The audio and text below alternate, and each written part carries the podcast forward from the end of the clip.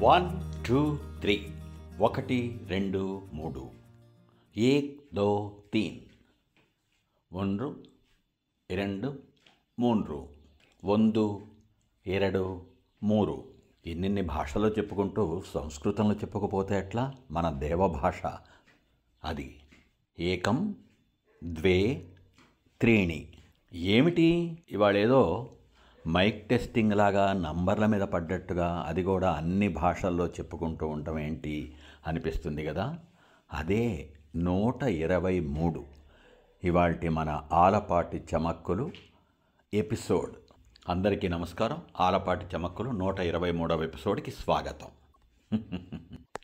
ఈ నూట ఇరవై మూడవ ఎపిసోడ్లో ఎక్కడో చదివినటువంటి ఒక మంచి విషయం గుర్తుకొస్తుంటే నా మిత్ర ప్రేక్షకులైనటువంటి మీతో పంచుకుంటున్నాను. ఒకప్పుడు ఈ సృష్టిలో అందరూ దేవతలేనంట. దేవుళ్ళు దేవతలు. మానవులు అందరూ కూడా మహనీయులైనటువంటి దేవతలేనట. అంతటి దైవత్వం ఉండేది ప్రతి ఒక్కరిలోనూ.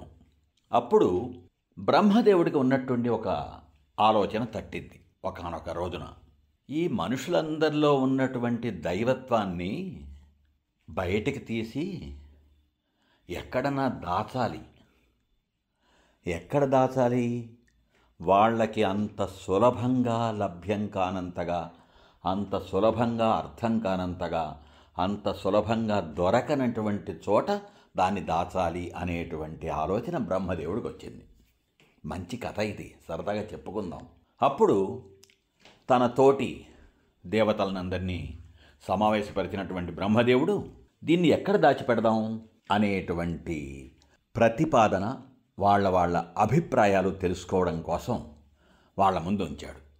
కొంతమంది అన్నారు అది ఎక్కడైనా భూమి లోపల పాతి పెడితే సరే లోతుగా అన్నారు. అప్పుడు బ్రహ్మ అన్నాడు మనుషులేమి మామూలోళ్ళు కాదు.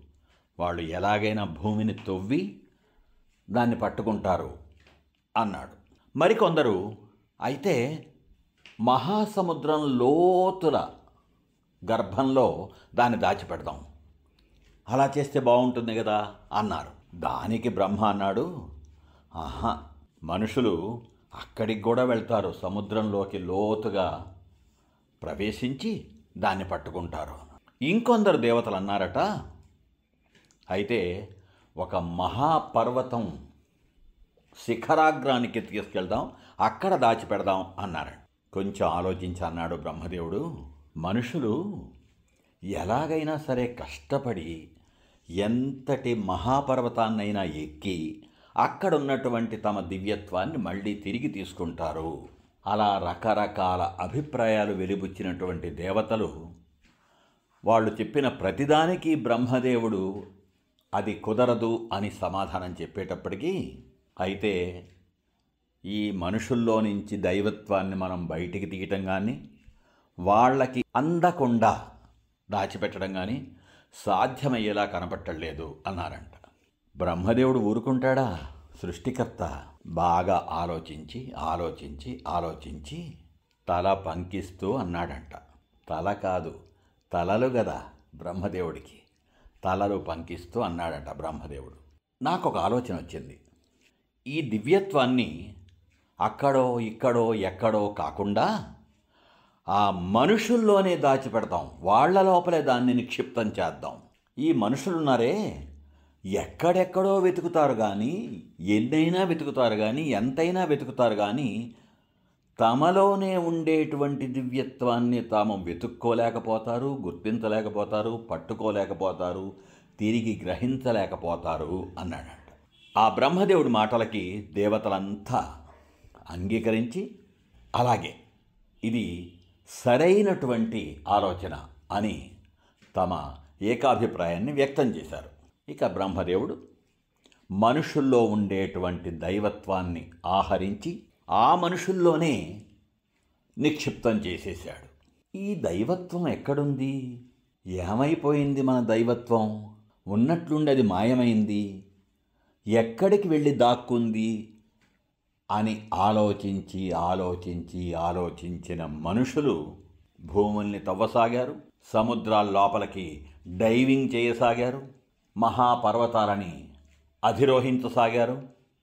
అలా అలా అనేక రకాలుగా అన్వేషణ సాగిస్తూ సాగిస్తూ సాగిస్తూ వచ్చారు. కానీ ఆ దైవత్వం వాళ్ళకి దొరకలేదు. ఎందుకంటే వాళ్ళు వెతుకుతున్నంత బాహ్యంగా కదా ఆంతరికంగా ఉన్నటువంటి దైవత్వాన్ని బాహ్యంగా అన్వేషించేటువంటి మానవులకి ఆ దైవత్వం తిరిగి దక్కలేదు. అప్పుడెప్పుడో మనం చెప్పుకున్నామే ఈ ఎనభై నాలుగు లక్షల జీవరాశుల్లో ఉండేటువంటి ఒక ప్రాణి అయినటువంటి కస్తూరి మృగం కస్తూరి లేడీ మంచి పరిమళం వస్తుంటే ఎక్కడి నుంచి వస్తుంది ఎక్కడి నుంచి వస్తుంది ఎక్కడి నుంచి వస్తుంది ఈ సువాసన అని ఊరంతా వాడంతా గాలించింది కానీ తన బొడ్డులో నుంచే స్రవించేటువంటిది ఆ కస్తూరి అని గ్రహించలేకపోయిందని మనం కొన్నిసార్లు చెప్పుకున్నామే. అదేవిధంగా నాటి నుండి నేటి వరకు కూడా మనిషి తనలోనే ఉన్నటువంటి గొప్ప దివ్యత్వాన్ని తనలోనే ఉన్నటువంటి గొప్ప గొప్ప దివ్యమైనటువంటి భవ్యమైనటువంటి శక్తులని భావనలని అనేక అంశాలని గుర్తించలేకపోతున్నాడు. ఎక్కడెక్కడో వెతుకులాట. వెతికి వెతికి అలసిపోయి సొలసిపోయి ఉంటున్నాడే తప్ప తనలోకి తను తొంగి చూసుకోవడం లేదు అనేటువంటి విషయం ఈ చిన్న కథ ద్వారా మనకి పెద్దలు చెప్పారు.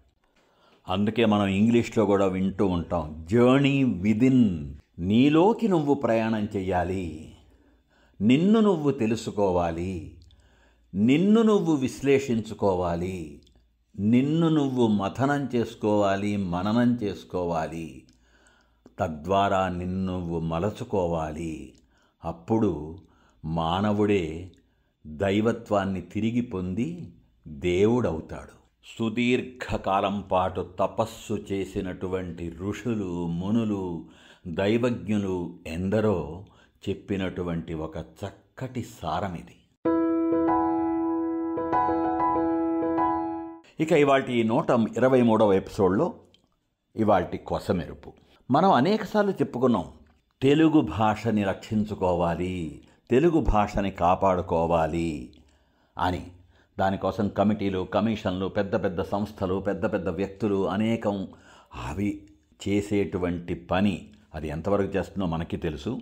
అది పక్కన పెడితే దైనందిన జీవితంలో డే టు డే లైఫ్ అని ఏదైతే అంటామో ఇంగ్లీష్లో చెప్పాలి కదా తెలుగు పూర్తిగా అర్థం చేసుకోలేనటువంటి స్థితిలో ఉండే వాళ్ళ కోసం ఆ దైనందిన జీవితంలో రోజువారీ జీవితంలో మనం వాడేటువంటి కొన్ని కొన్ని పదాలని మనం ఇతర భాషల్లో కాకుండా మన తెలుగులోనే ఉపయోగించుకుంటే అనేక చిన్న చిన్న మార్పులు వచ్చి ఆ చిన్న చిన్న మార్పులు పెద్ద మార్పుకి దారి తీస్తాయి దోహదపడతాయి అనేటువంటి చిన్న విషయం లాగా కనిపించే పెద్ద విషయాన్ని మనం గుర్తుంచుకోవాలి. ఈ దైనందిన జీవితంలో తెలుగు పదాల ప్రయోగం అనేటువంటి విషయాన్ని గురించి మనం వచ్చే ఎపిసోడ్లో చెప్పుకుందాం. అంతవరకు సెలవు. సే లవ్ మీ ఆలపాటి. ప్రేమతో మీ ఆలపాటి.